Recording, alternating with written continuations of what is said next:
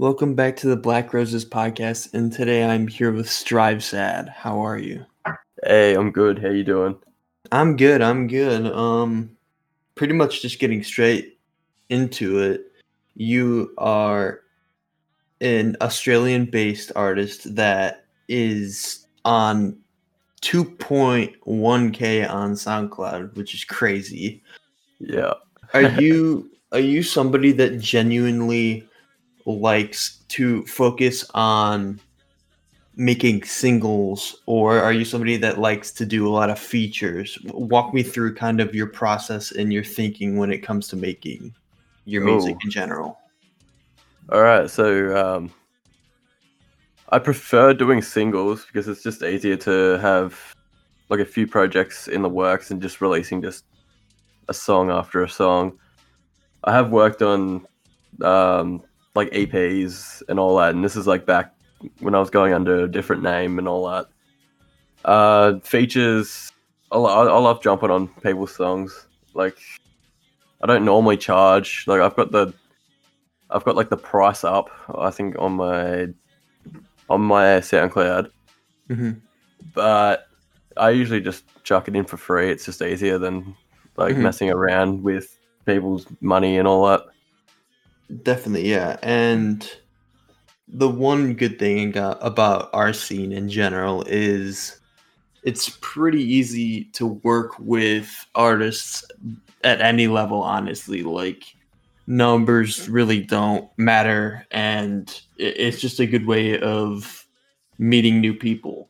So i definitely respect the fact that you kind of acknowledge the fact that sometimes people are on a budget or something like that you know what i mean because obviously due to covid it's it's not always easy for somebody to pay for a feature obviously so yeah, and it's it's always on uh, like understandable where Mhm. like they're just making a living out of making music. Like I've paid for a few features, and Definitely. they've been worth it, hundred percent.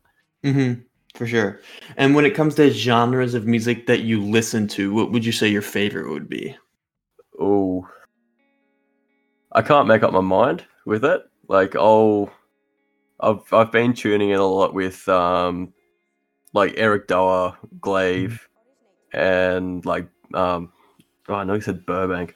Um, who's the other guy? It starts with the Brakence. That's it. Yep. Yeah, Mhm. uh, I've been vibing with that, and then I'll randomly go back to like what I would listen to in high school, like heaps of like happy hardcore, like UK hardcore, bit of hard style every now and then.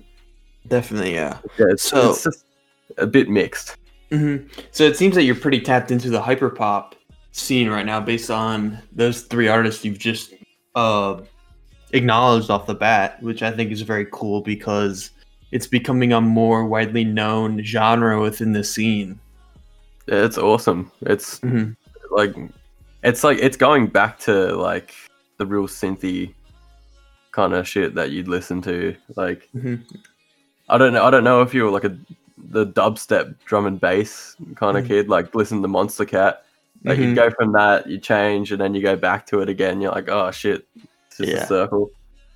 Yeah, like throughout high school, definitely when I was kind of going to parties or whatever, uh, there's a lot of that going on. You- Like you said, there's a lot of hard bass and stuff like that when it comes to just out in public. So I think it's cool to see people kind of within our group in general, people like hiding the hurt who are making hyperpop within the last couple months. You uh, Yeah, well, obviously hiding the hurt. he's killing it at the moment. yeah, bro. He's, like building quick. yeah, he's doing great too, and he's very humble Yeah. about it too, which is awesome.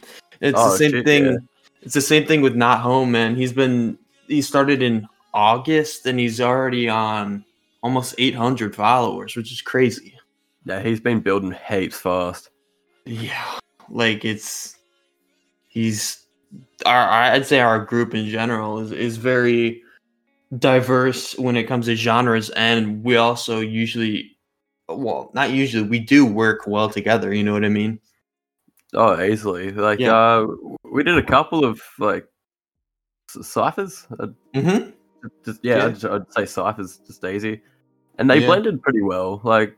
The first track, it's like it's always going to be a first track, but it, it did turn out better than expected. yeah, definitely. Like how we all work together is like the first time, different mixing styles, that kind of stuff. For sure. And like at that point, I had only been making music for about a month. So like my mix is terrible at my delivery was terrible.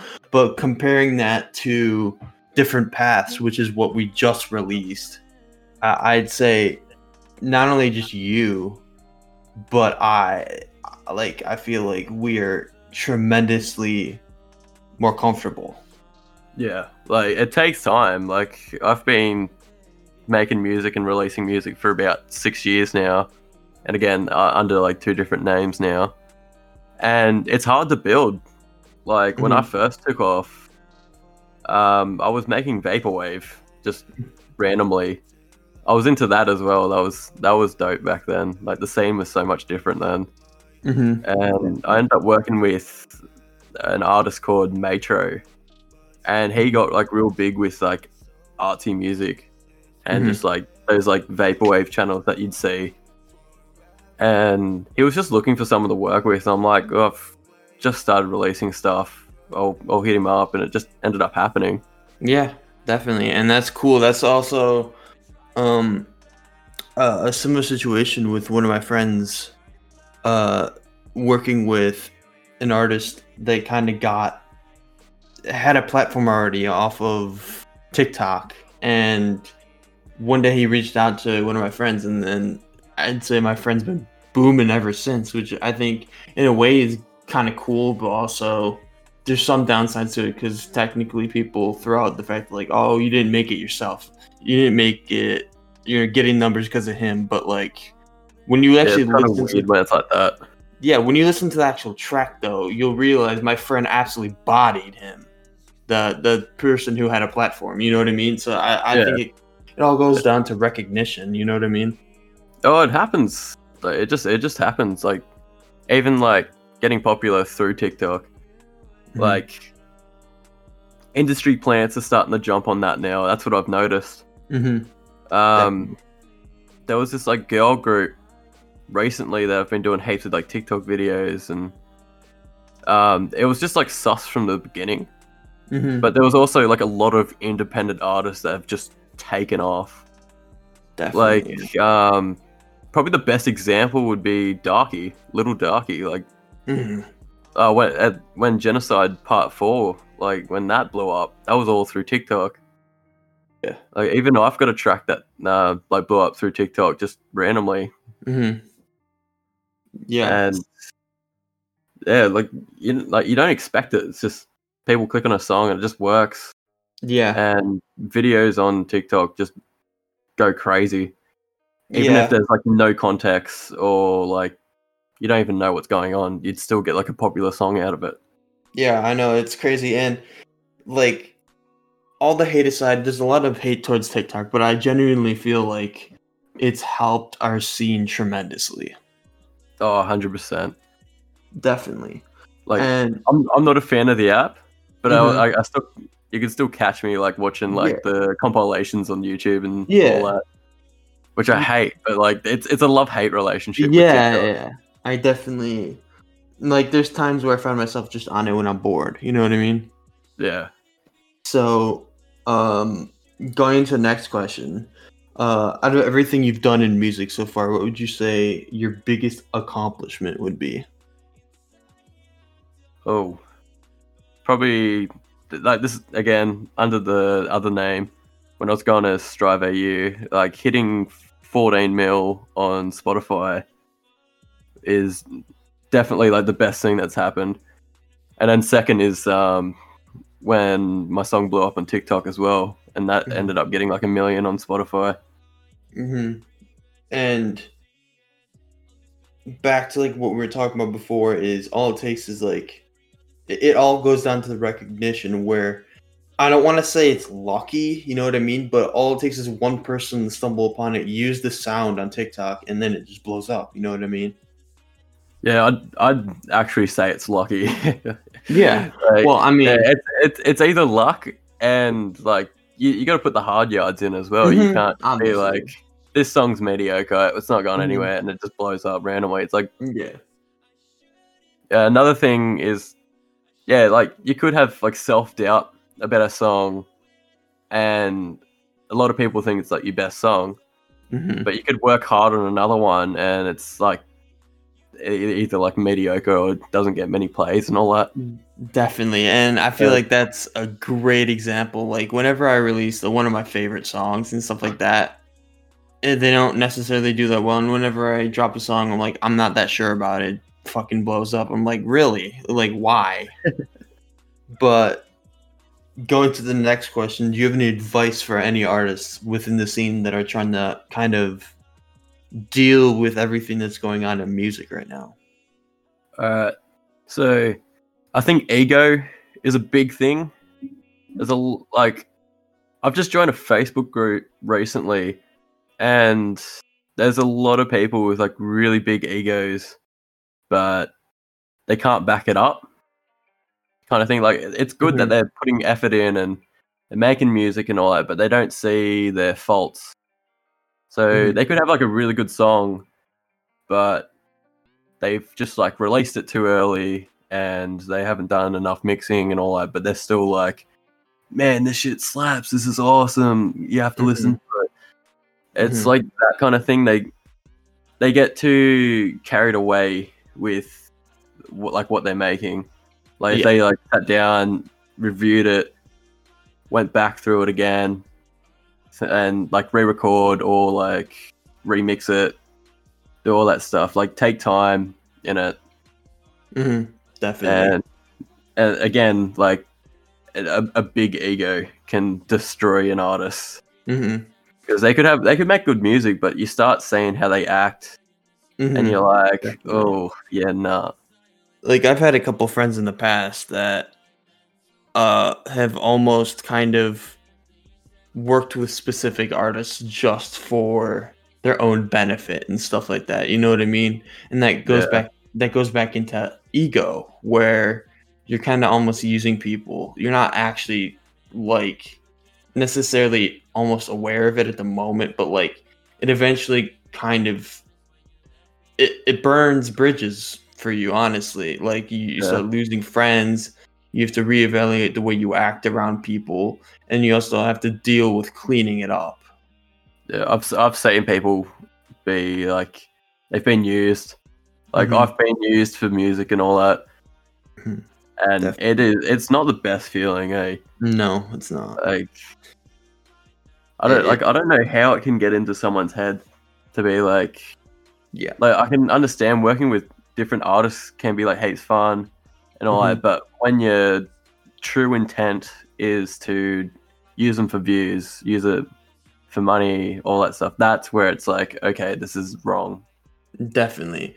And not only just that, but literally yesterday, somebody uh, took one of my songs and posted it on all platforms, uh, claiming that it was theirs. And it just goes back into like, I, I don't understand. Like, why, why would you do that? Like when did that? Jeez.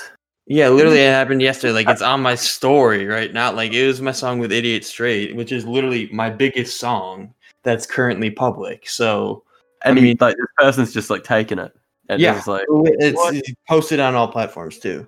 It's the same I've this happen. Yeah. Uh, I've I still can't believe it. Like yeah. And it's the same person too. That's he's done it to one of my really good friends. Never made it home. They've done it to Ashes, who's in burnout too. So like it's it's the exact same person too. And Jesus, I think he did it with. Did he do it with Skelly as well? Because I swear I saw something about that recently. I wouldn't be surprised, honestly. Yeah. But oh, at least you know who it is. That's, that's yeah. that's what's like good. But people hopefully it were can coming to me eh? Yeah, people are coming to me about it, and I'm like, why?